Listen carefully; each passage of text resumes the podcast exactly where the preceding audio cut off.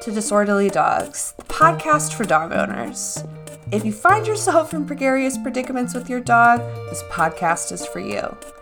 I'm Rachel Harris. I'm a certified professional dog trainer, and I hope to give you a fresh outlook on your dog's behavior and practical dog training advice.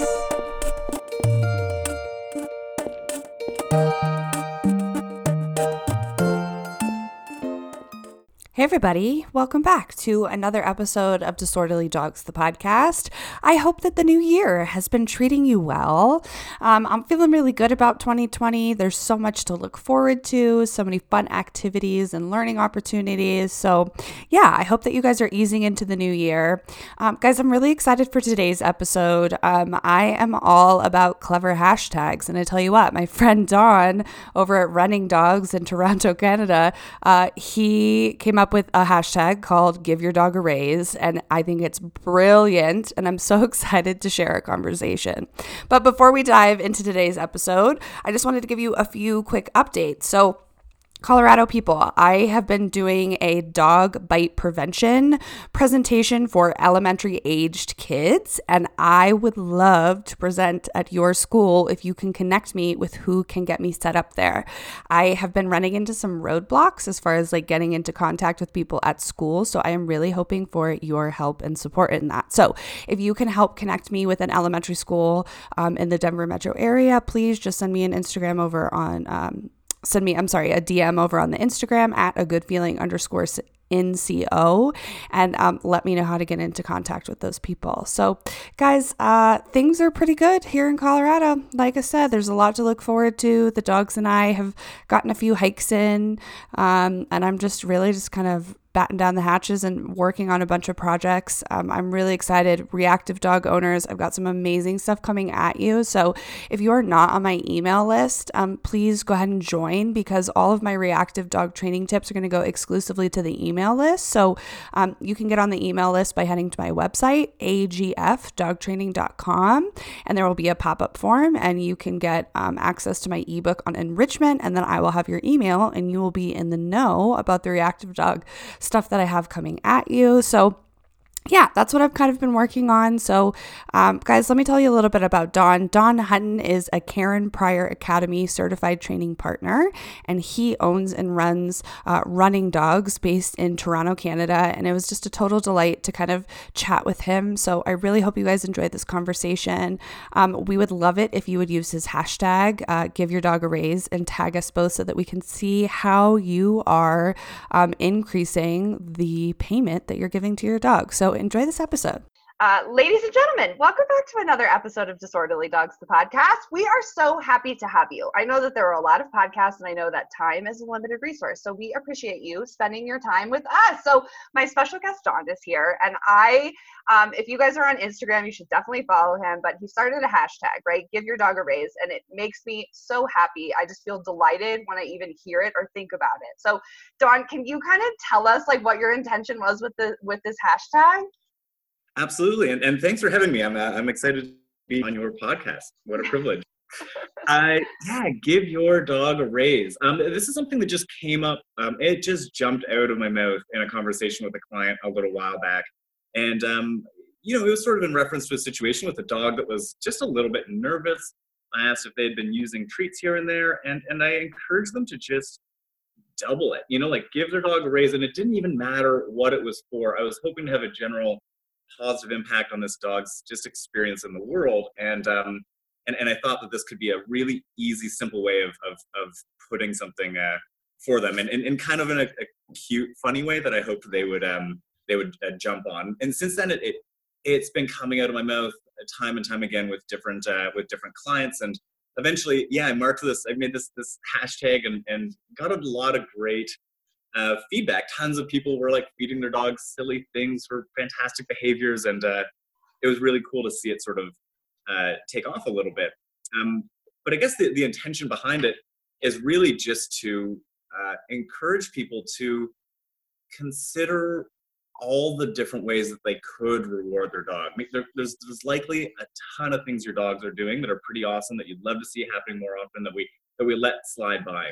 Uh, sometimes the squeaky wheel gets the grease, right? And all of the wonderful stuff that the dogs your dogs do um, doesn't necessarily get the attention. So that's sort of the, the hope with the hashtag is recognize more of those things, pay your dogs, compensate them because great behavior needs to be compensated. And uh, and and sometimes even just feeding them some ridiculous stuff you never thought of ever feeding them before can yield some like wild results. And so I think it's fun. And that's what I'm sort of hoping for. We can see some great results and have some fun too. Yes, I love that. And um, so I loved your video. Is, is it pastries that Ten, your dog, really likes? Oh, Tennessee loves pastries like croissants. uh, he loses, you know, cheese croissants, whatever croissants. Like he's he just goes bonkers for. Uh, pizza crusts are a big one too. I'm like a I'm like a chronic pizza crust saver now. Like they all come, come on the road and grab a slice. Like that pizza crust is coming home in my pocket because it's one of his favorite things out there. Yeah, well, and I think it matters, right? Because like I feel like as dog trainers we can give advice, but if we're not really implementing it, is it really effective? And you are implementing it, and I think that that just makes it. I think that that's why it's contagious. You know what I mean? Because people see the joy between your you and your dog and realize that like that's replicable, right? Like I can do that with my dog too. Yeah, yeah, yeah. absolutely. And uh, yeah, and I, I do like kind of show. I think there's. I noticed a lot in my as I continue to learn more and more I wonder if I'm still in it right now, but I, every time I reflect, you know, I've been an advocate of like evidence-based, force-free, positive reinforcement training, et cetera, et cetera, uh, you know, for, for years now. But in retrospect, I can still see how I was like, I was a little stingy along the way. You know, I, I was on board theoretically, but when it came to practice, I, I kept learning that I could be like more and more generous and get more and more results. And so I'm trying to kind of get people to jump on board with me on on that sort of way of thinking and of really trying to lean into just being more generous with our dogs. Yeah, for sure. So, you know, and my listeners know this, um, but you know, positive reinforcement, right? So the objective with positive reinforcement is to give the dog something that they like to increase the likelihood that the behavior will continue, right? And that's what all of this is operating from, right? And while you know, yeah positive reinforcement seems like a really simple concept there are so many manifestations of that with our dogs and you know just using bland treats versus really good treats like it, it can operate in such a m- more meaningful way and i think you know that's really what we're trying to convey here guys is that you know, yes, you can use just normal treats. Yes, you can just use like the run of the mill kibble, but there's a lot to gain from really increasing the value in which and the frequency in which the dog is getting rewarded.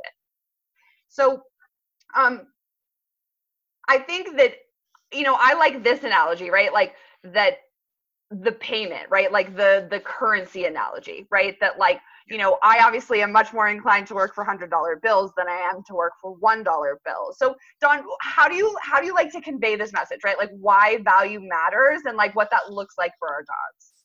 Sure. Yeah. So I, I mean, the common way to describe this with people that I'm working with, particularly when we're trying to resolve a, uh, you know, a an issue the dog's having, you know, barking at other dogs when it's on leash or, or something like that. It's one that I you know, is probably describes um, a, a, good chunk of my clients.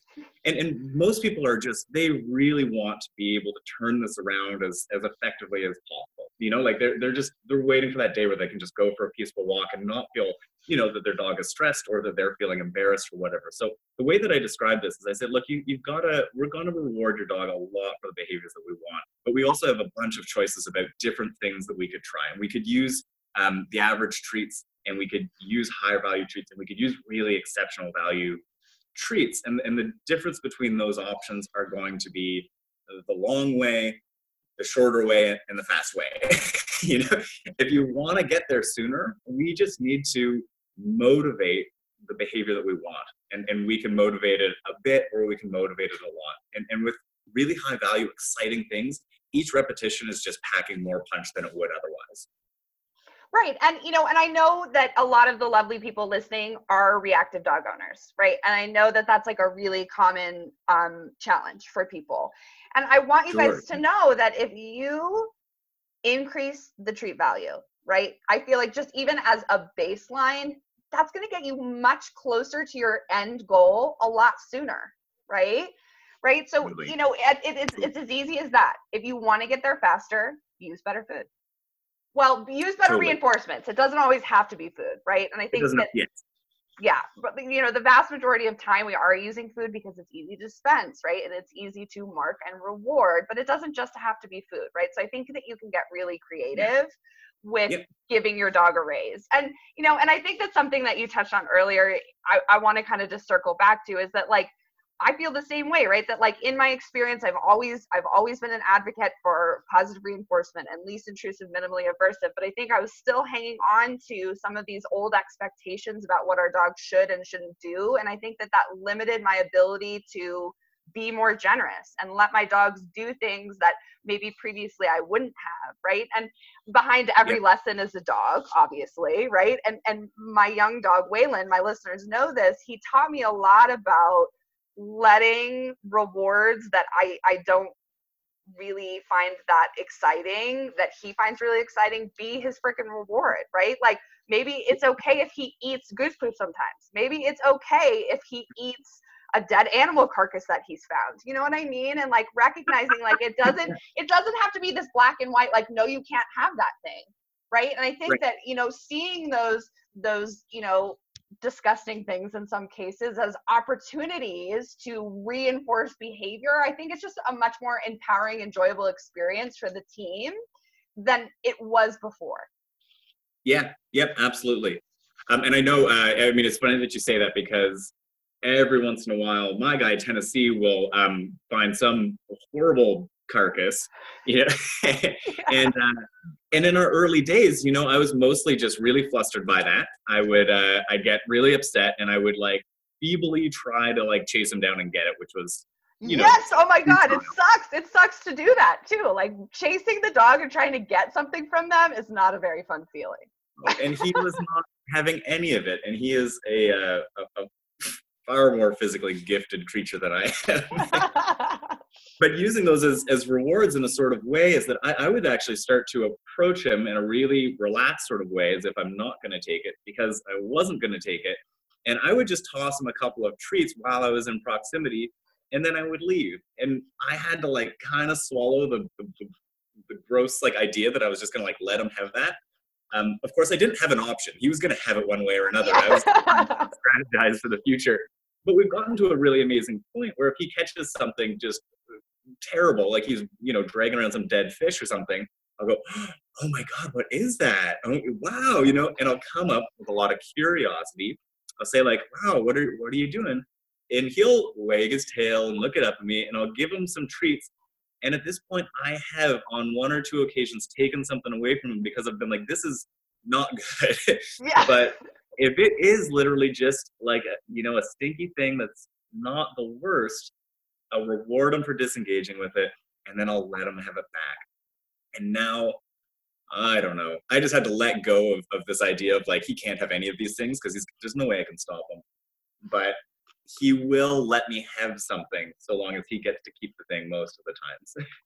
Yeah right? Well and i think you know freeing yourself of this like mindset where like you have to take things from your dog i think can be really freeing you know? Oh. and like yes there's obviously like dangers in some things right? And we do our best to mitigate danger and stuff like that. But i think that allowing our dogs to do natural dog stuff and not like feeling like we have to take things i think that there's so much to gain in our relationship from that moment on that it's worth it right? Yeah. it's worth it because you know and like i've totally been in that situation. I can remember vividly waylon was like maybe six months old and we were hiking. He was off leash. He found a deer lake and i like stomped over there and i tried to take it from him like a total jerk.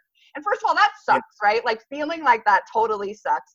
And i learned totally. a really valuable lesson in that moment and i'm very grateful for him to teach me that yeah. you know what i mean? Like we don't just take things right? We need to form a dialogue with our dogs about the value of you can't if you give it up there's this to gain right?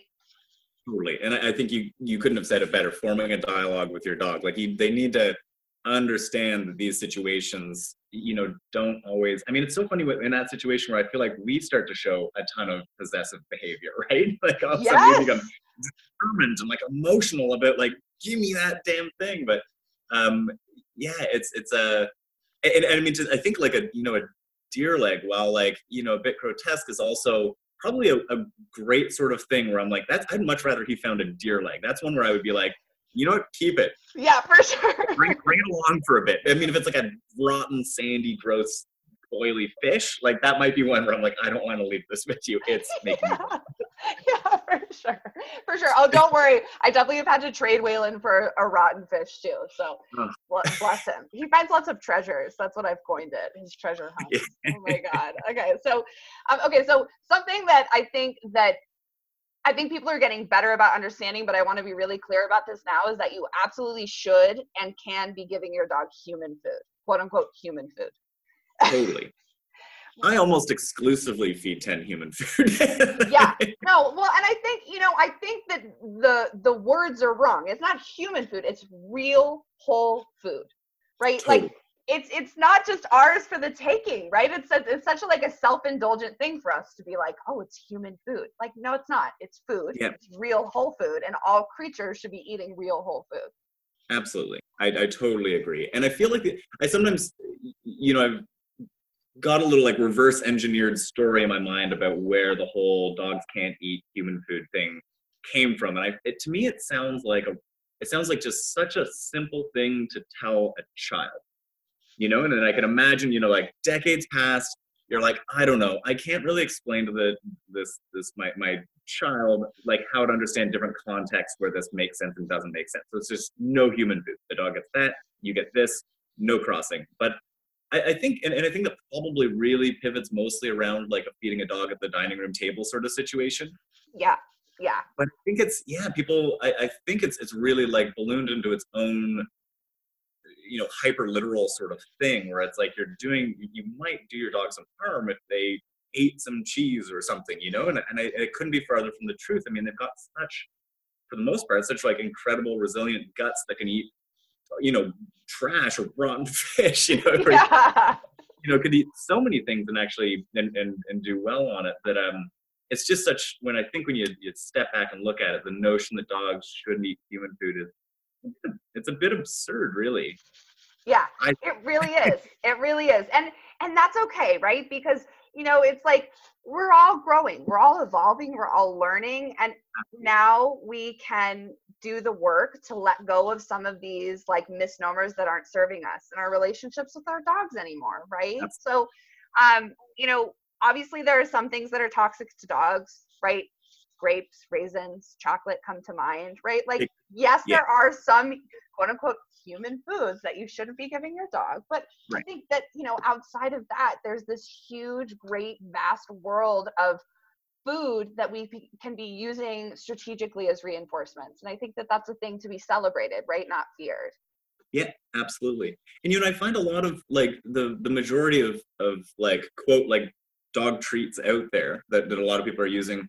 I mean, I think a, a really primary motivation behind a lot of those things is convenience. You know, um, so everything's sort of freeze dried or, or dehydrated and, and, some of those things are absolutely wonderful healthy high value sorts of things it's, it's not a this isn't a, a broad stroke sort of thing but i do think that a more uh, sticky smelly greasy things are less marketable but oftentimes uh, way more valuable and and if you're okay to sort of play with some of those things especially if you know if you can get over you know using like bits of you know shredded chicken or something like that as a reward again especially if you're facing like a tough behavior issue you, you really if you can get over that and use something like that you're going to be doing uh, so much better. You know things are going to move along so much faster than they would have otherwise. So I've, I've played with a lot of like gross icky sticky things and sometimes i still do for like big time recall jackpots or something like that um, but i think it's it's a interesting to look at like what's just at the deli counter or what you know what sort of like different cheeses and stuff like that. Uh, you know somebody recently said oh yeah i've been using feta cheese and it's just blowing my dog's mind you know? I was like that's great. I've never i've never used feta cheese you know? I'm a big cheddar guy. But um, yeah, I, sure. I, I, can see it. It's like it's it's got a good smell to it. I bet i bet Ten would lose his mind for some feta. Yeah for sure. Well and i think you know all of you know personal experience for sure for the both of us but i think that you know, recall is definitely a, a hot t- a hot ticket item, right? Like people want a dog who comes when called, and I agree. I always want my dog to come when called, and I think that you know, in those off leash circumstances where the dog is faced with a lot of really exciting stimulus, it's even more pressing that we're using the goods. The goods. Yeah, you know what I mean? Like, you know, yeah. your your round cut like training treats are not going to cut it there. Right. Yeah. And if they do, you are spoiled and you will not get spoiled again with your second dog. I promise you that. So, yeah, absolutely. absolutely you know, I, I got. I, I, think you know, what really got me into this was um, was working on some emergency recall work, um, charging up a, a dog whistle uh, with Tennessee, so that I felt more comfortable and more able to take him on all of the canoe trips and the hikes and stuff that we do. We do a lot of outdoor stuff. We go to a lot of like brand new wilderness locations, and and he's not bad at all. Like he's he sticks around, but um, I just wanted to know that I had something that packed a little more punch if I needed it. So that whistle goes around my neck. I bring it everywhere, but I've really invested in it, and I invested in repetitions of that whistle with with croissants, with tripe, with cat food, with an egg McMuffin, with uh, you know, like uh, I'm trying to think of like other things. You know, like I, I I started to use so many different things that just his eyes just popped out of his head, and so when he hears that whistle, it's just it's really it's it's really in there. And if I if I could, I would just shout out my friend Allison who um who got me on that. It's been one of the most favorite things that I've ever done is doing this emergency jackpot recall uh, work with with Tennessee. It's afforded me you know the ability to confidently take them into so many different places um, for, what it's worth, she's, she's uh, I love your dog Halliburton on Instagram, and, and she's a fantastic trainer who helps me out with a, a lot of stuff when I've got tricky cases and need to bounce some ideas around. Yeah, that's amazing. Yeah, and I definitely I love following her. Allison, shout out, girl, you're amazing. Um, but yeah, and I think you know really systematically using the whistle and those high value reinforcements, like it can be a much smoother and I think you know reliable behavior than some of our like willy-nilly like oh come here's a dry biscuit yeah. right so th- there's a lot to gain by really being thoughtful right okay so i want to touch on something that i know that a lot of my listeners were concerned about is the idea that the dog is only working for you for the food. And, and I don't know what this is. Like, I don't know why this is like stuck. I think it's like kind of like a cultural thing in a lot of circumstances, but hmm. I feel like our ego comes into play and we're like, well, the dog is only working because I have the food. And right. sure they are, right? In a lot of ways they are, right? There's yeah. nothing wrong with that, right? Like, what's yeah. wrong with that, right? Like, I show up to work for a paycheck. I yeah. know everyone listening here shows up to work for a paycheck. So mm-hmm. I think that being worried about the dog only working for food, I want I just want to reframe that, right? So that people can realize that like that's not a bad thing. Yeah, absolutely. It does feel like a bit of a a bit of a paradigm shift, you know, because I think even and again we already touched on kind of you know being into the positive reinforcement stuff but still recognizing in retrospect being a little stingy about this and that and how how rewarding am i being? I, I think that that was my experience and i think that still speaks a little bit to this mentality that's that's revolves a bit more around this like because they should sort of attitude you know? And it, it, it's it's um you know it's it's very like servant like you know? It's like no we don't need to compensate them but they should still just do the behavior and it's a real it's a really sticky, difficult thing to get over. I think, um, uh, sort of philosophically for for a lot of people. But but but the you know I've I've been, I've had such a, a great time coaching people through that and having them be like, oh my goodness, my dog just comes running with such enthusiasm now. And you're like, all you've done is you just started to like compensate your dog. You just started to pay them for some of that behavior and all of a sudden they're just so lovely. They're not shrugging you off anymore you know it's a so i think it is it's it's tough because it's it's very residual it's very like in the the zeitgeist people are resistant to using food worried about the fact that their dog's only going to come if, if they have food. And i think there's you know there's some nitty gritty like training bits and pieces you know if you're if you're really tight about the order of things and your mechanics um, you don't end up with a lot of food contingent um, behaviors. But you still do rely on making sure that the consequences of their behaviors are just so worthwhile that they love performing them. And and that for a lot of dog, a lot of dogs involves food. Yeah, for sure. Well, and like, you know, guys, I want you to understand that you can absolutely systematically, like Don is saying, get a lot of behavior before the reward comes. You can be creative about maybe delaying the reinforcement reinforcer. And if you want help with that, like reach out to a trainer, right? Like that's the nitty gritty stuff that we love and want to share with you. But I think that seriously, even just as a baseline, just increasing the value of food that you give and how often you give it can have just a hugely positive impact on your dog's responsiveness and your ability to work and navigate the world as a team.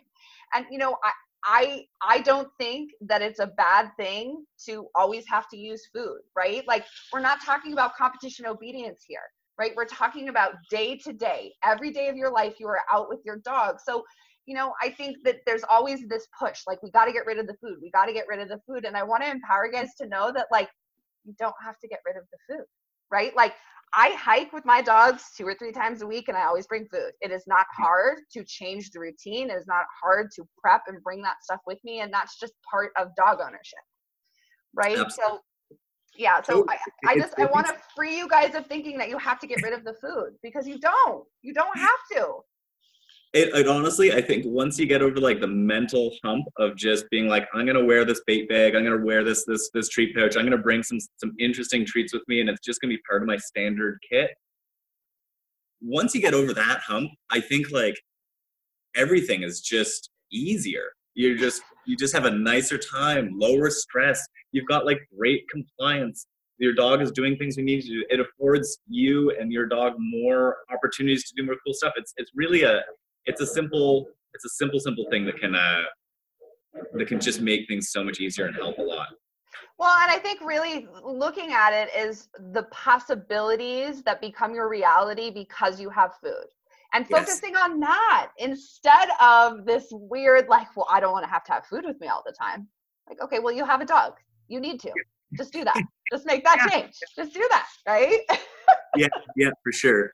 And i feel like you know there are those dogs out there that just stick by your side, you know, that just like they hear a thing and they're like, oh, you're right there, you know, and, and, and they don't need, you know, some of these behaviors seem to just be inherently rewarding for them. They don't need a lot of compensation, or, or if they do, that compensation is coming uh, in exchange with, you know, just a good ear scratch, whatever. Those, those dogs are out there, but I feel like they are um, highly overrepresented. You know, if you think people feel like a lot of their dog should be like that dog that you know, who, who knows? I'm going to just pull a number out, but, but say like is, you know, represents like 5% of dogs out there. It's right. just not um, representative of, of the average.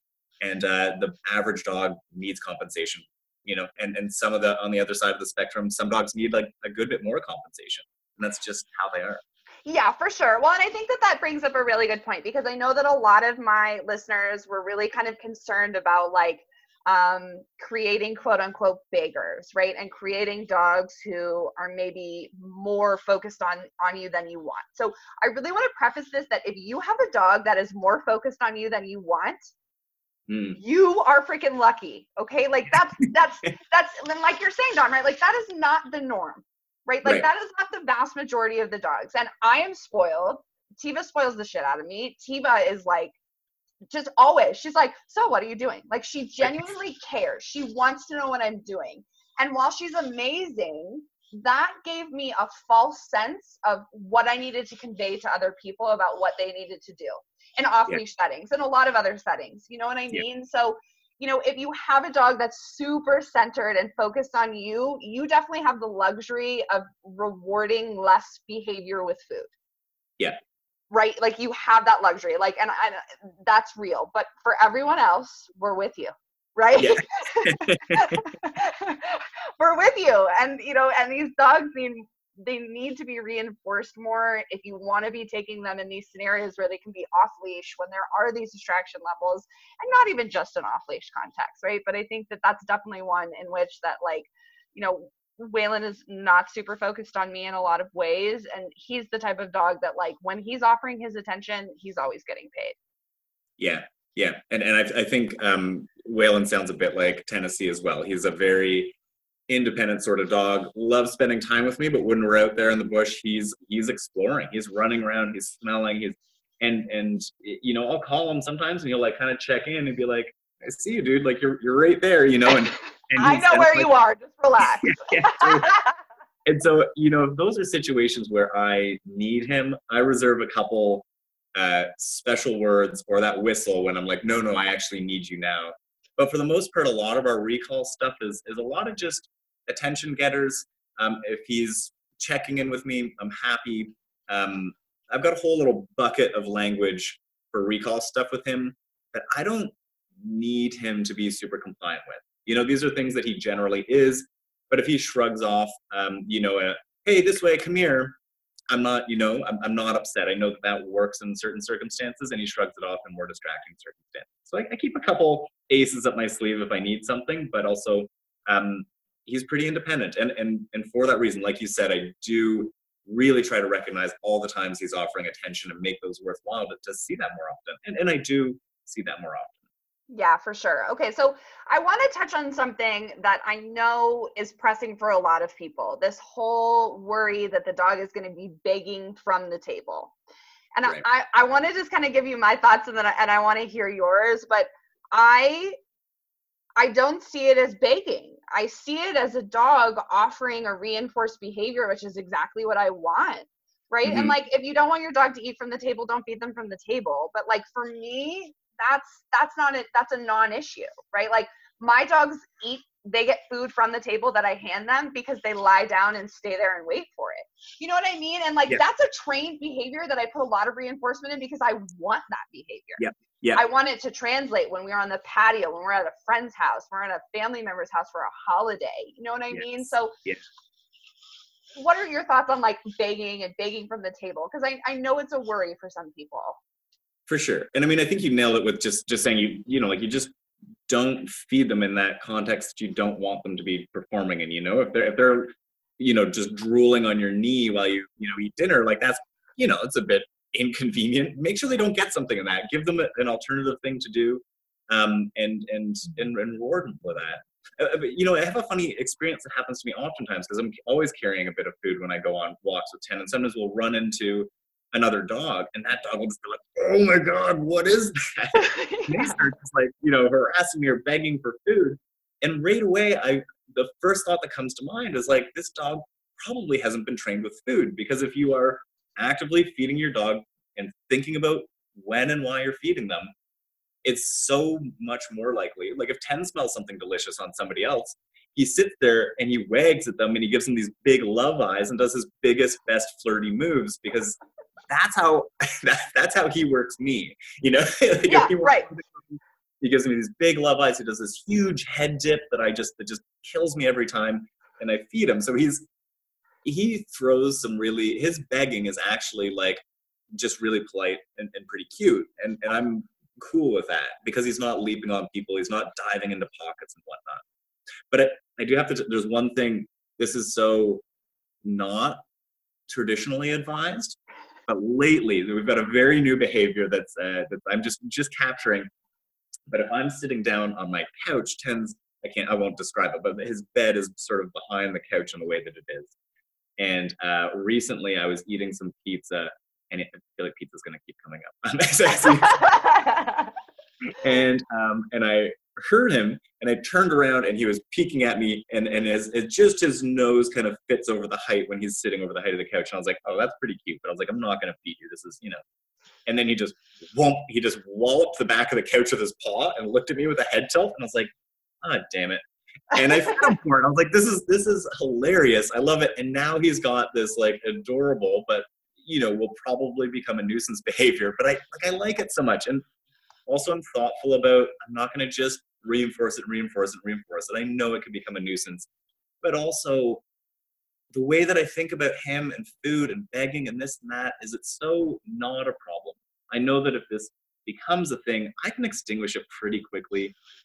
I like it. It makes me feel good. I think it's cute. And and so, you know, and I can choose to reinforce that and and uh, and I have been and I've been loving it. Yeah, well, and I think that that brings up a good point about like in so many ways like it's your dog and you you get to make the rules as far as like ex, ex, quote unquote acceptable or unacceptable behavior. You know Yeah. what i mean? And like i think that that's something that's definitely surprising to a lot of my clients to hear like some of the behaviors like jumping for instance my dogs love people. They jump.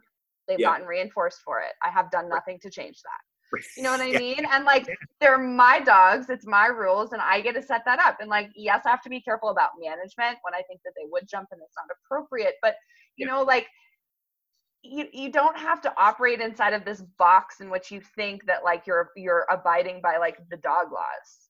You know For what sure. I mean? Right. Yeah, so absolutely. you know, I think that you have to decide the rules.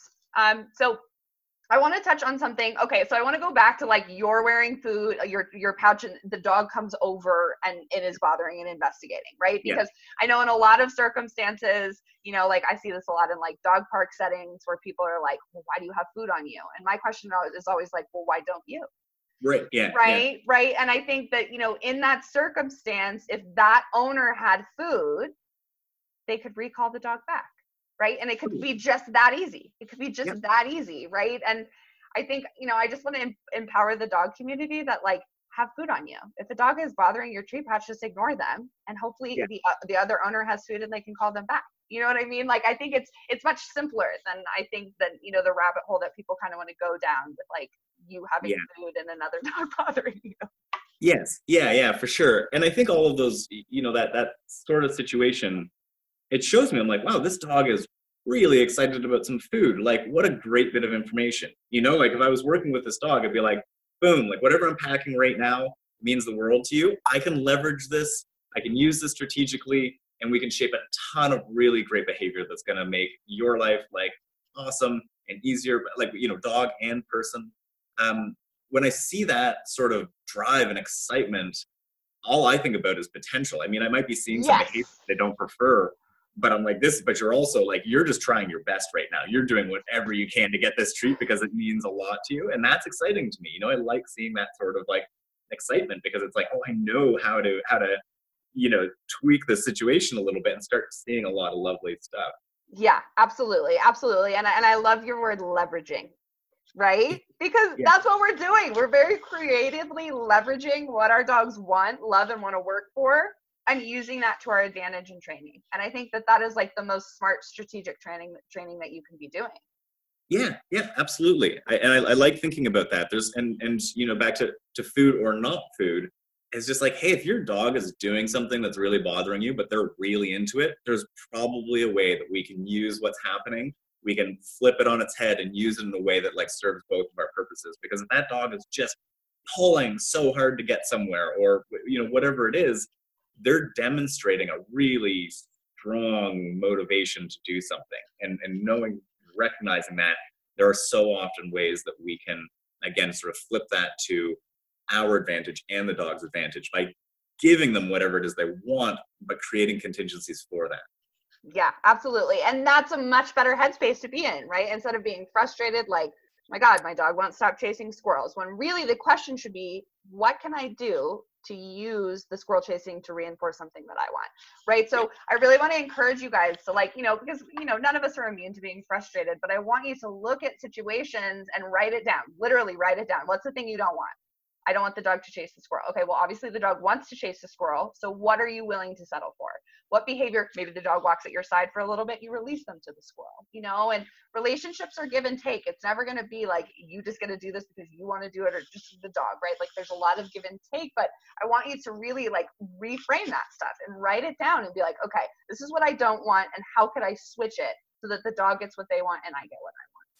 absolutely and i love your suggestion to write it down i you know it's i give that advice often and i don't take it myself very often. I'm not that great at like intentionally writing it down like writing down my plans like I, it's it's it's in there in my head but i i know particularly when uh, working with with somebody who's who's you know trying to figure out a, a, a sticky behavior issue it's like you write those things down and it helps immensely. It's uh it's so good to just be reminded like that is my goal you know and and uh. Yeah, for sure. Well, writing it we- down we all get spoiled, right? We all get spoiled and like things are going well and we don't have to really reflect on those things, you know? And then we also get spoiled in the fact that we get a dog. Like I have Waylon to thank for some of these practices and protocols that like I was advising but I wasn't implementing. You right. know, so I have I have him to thank for that. Oh my God, Waylon. He's only three. I'm like, what else is he gonna teach me?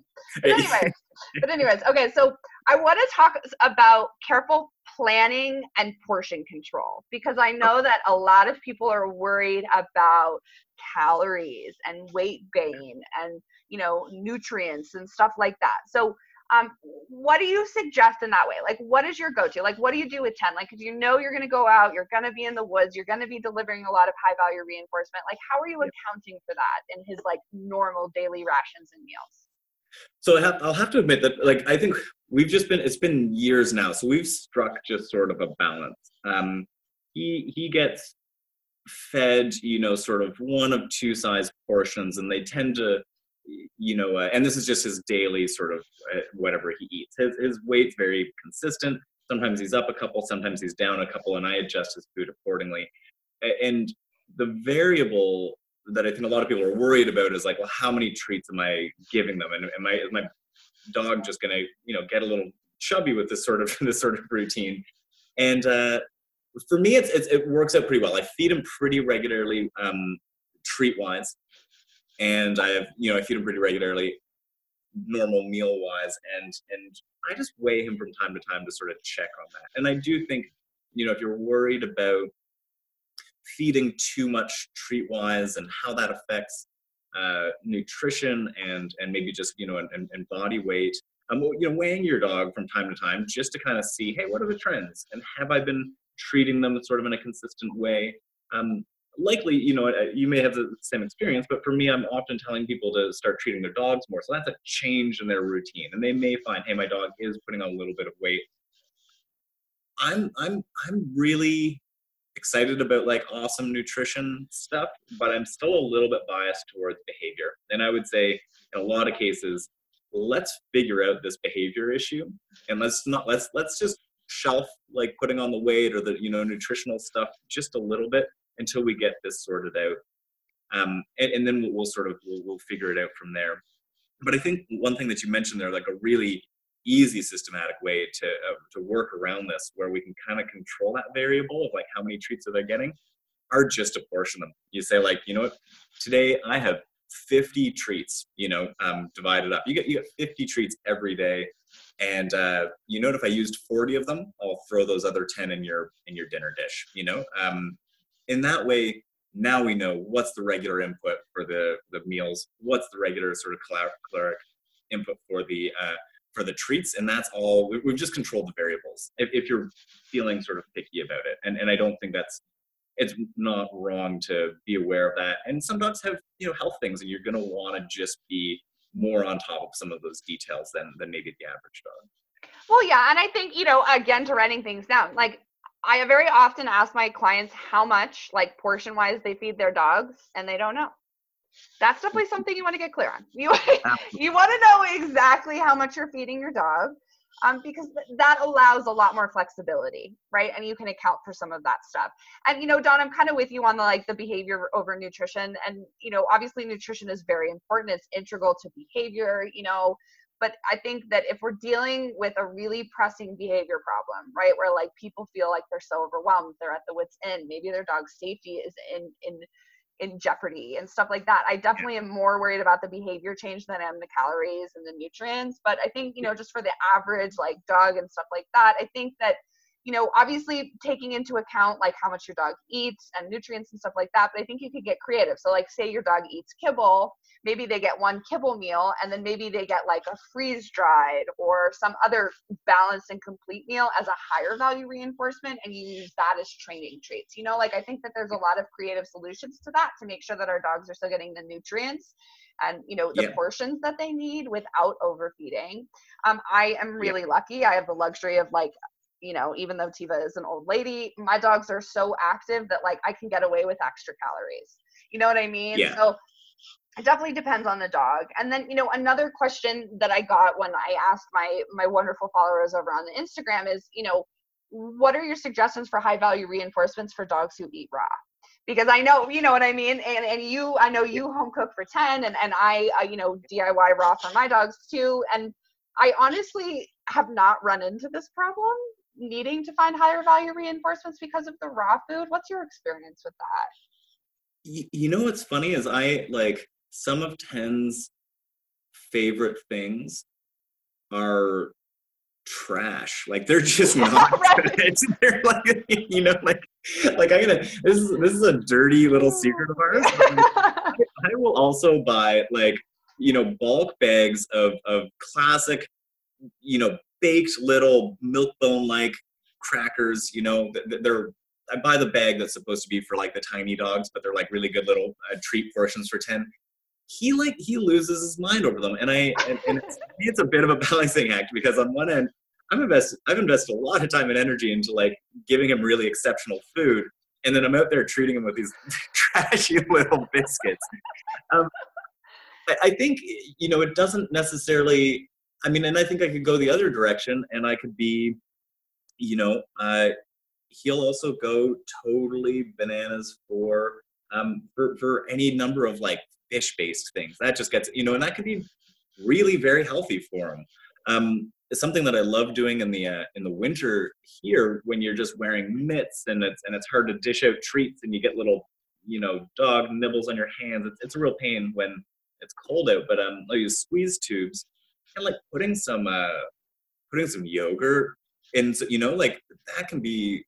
I mean, I haven't met too many dogs that are that shrug that off. That's pretty exciting for a lot of dogs, and yet it's also like you know really like nutritionally sound you know you're getting a lot of great like active bacterial culture in there um, it's it's those are those are good quality calories and so i think you can still play with it I, I don't think you know i've never really faced this issue of feeling like he's spoiled because of his diet and therefore doesn't care about other things like he cares about things that are also really good for him he cares about things that are you know, probably not great for them. I think we can all share that sentiment, right? yeah, yeah, exactly. And I was, I, I relate to it personally. I'm like, look, like this is definitely not good for me, but boy, like, do I feel like I deserve it? yeah, for sure, for sure. Well, and you know, obviously you got to do what you think is best for your dog, but I have also been known to take Tupperware and rubber gloves with me and fed yeah. raw food wherever we were. You know what I mean? And like if you want extraordinary behavior, you better be ready to step up and get it. So,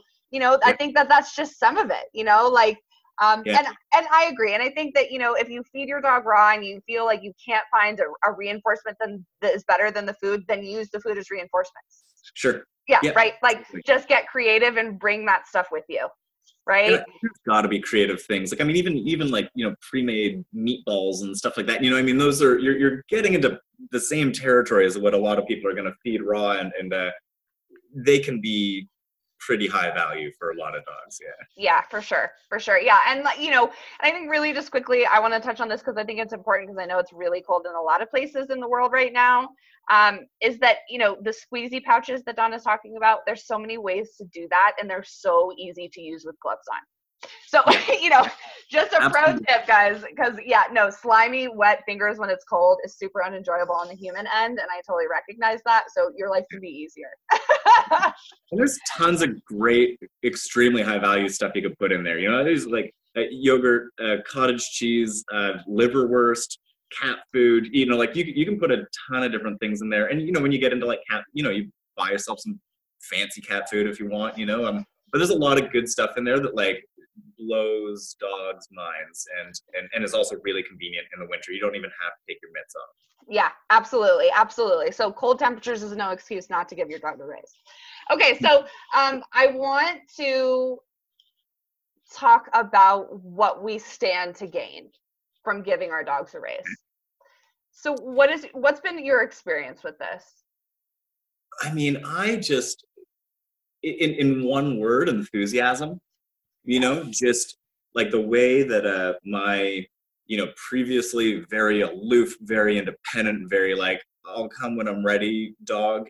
You know, he comes bounding out of the bushes, you know, with bright eyes, tail wagging. I can't wait for like whatever it is you have it's it's he's just so enthusiastic to offer so many things, you know, and and I think you can see that uh, with so many dogs, once you're sort of putting something on the table that's like, you know, I feel like I'm always seeing dogs thinking like, man, you really stepped it up. Let's, yeah. like, let's, let's do some work. I'm, I'm into this.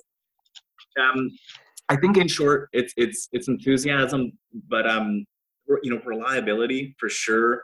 Um, having that, you know, that confidence and trust with your dog, like knowing that they're so likely to perform the thing that you're looking after, or or like totally sure. I know if I blow that whistle, like he's coming running. Like it, it means the world to him, you know, and to see that reliable, enthusiastic response, um, that is, you know, that's that's really, I think, what a lot of people stand to gain. But point that same sort of, you know, approach at, at some behavior issue you're working on, eh, you know, at some whatever, like just some loose leash walking. Like it could be your, your average sort of thing. It's going to happen a lot faster, a lot better, a lot more reliably and with more enthusiasm when we're using exciting stuff. Yeah, well, and I want to just touch on this just really quickly is that I think that sometimes people worry that by using high value treats frequently it'll lose some of its value. And I don't know about for you, but that has not been my experience at all. I've continued to have really reliable, consistent response from my dogs with yep. continued high value reinforcement. Yeah, yeah, absolutely. And, and I mean, back to the sort of the whistle recall thing, um, I find anytime I brush up the whistle, like sometimes in the spring, I'll notice recall gets a little faulty. He's kind of those new smells around. Excuse me.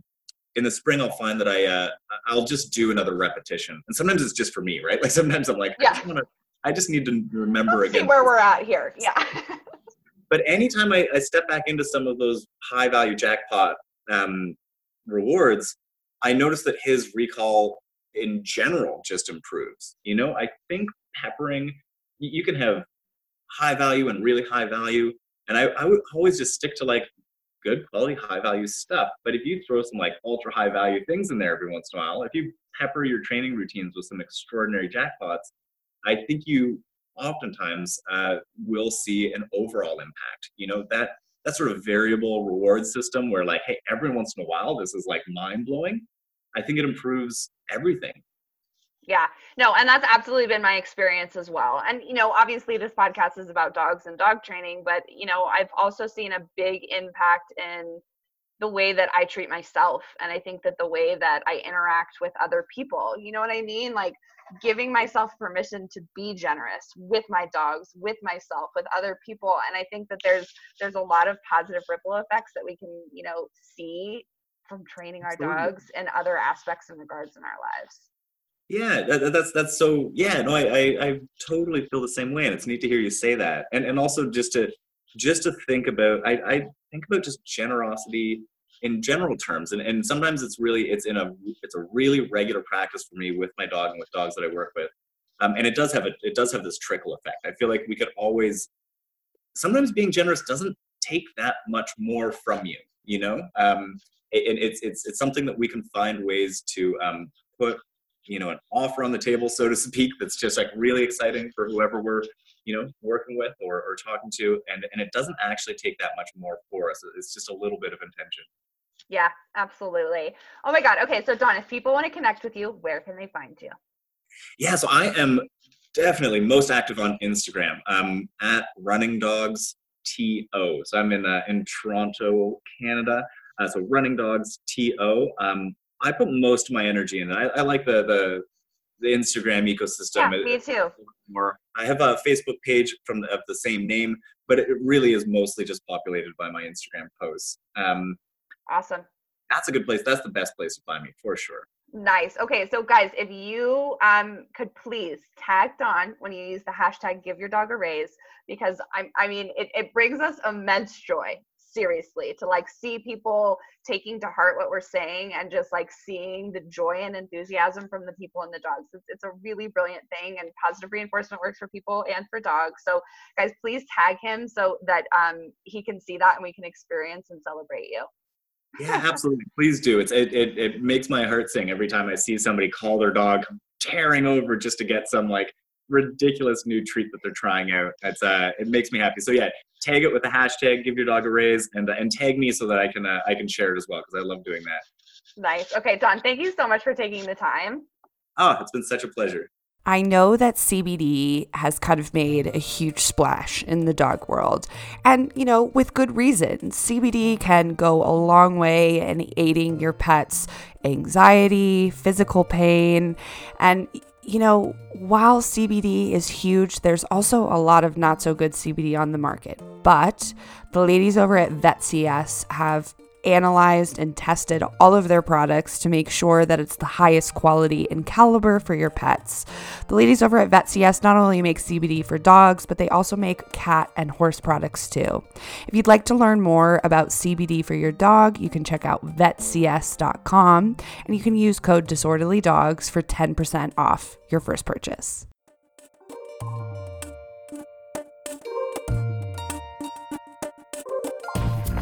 Thanks for tuning in. I hope you enjoyed the show. If you'd like to learn more about us, please check us out on Instagram at a good feeling underscore in co. You can also find us on Facebook at a good feeling dog training, as well as our website agfdogtraining.com.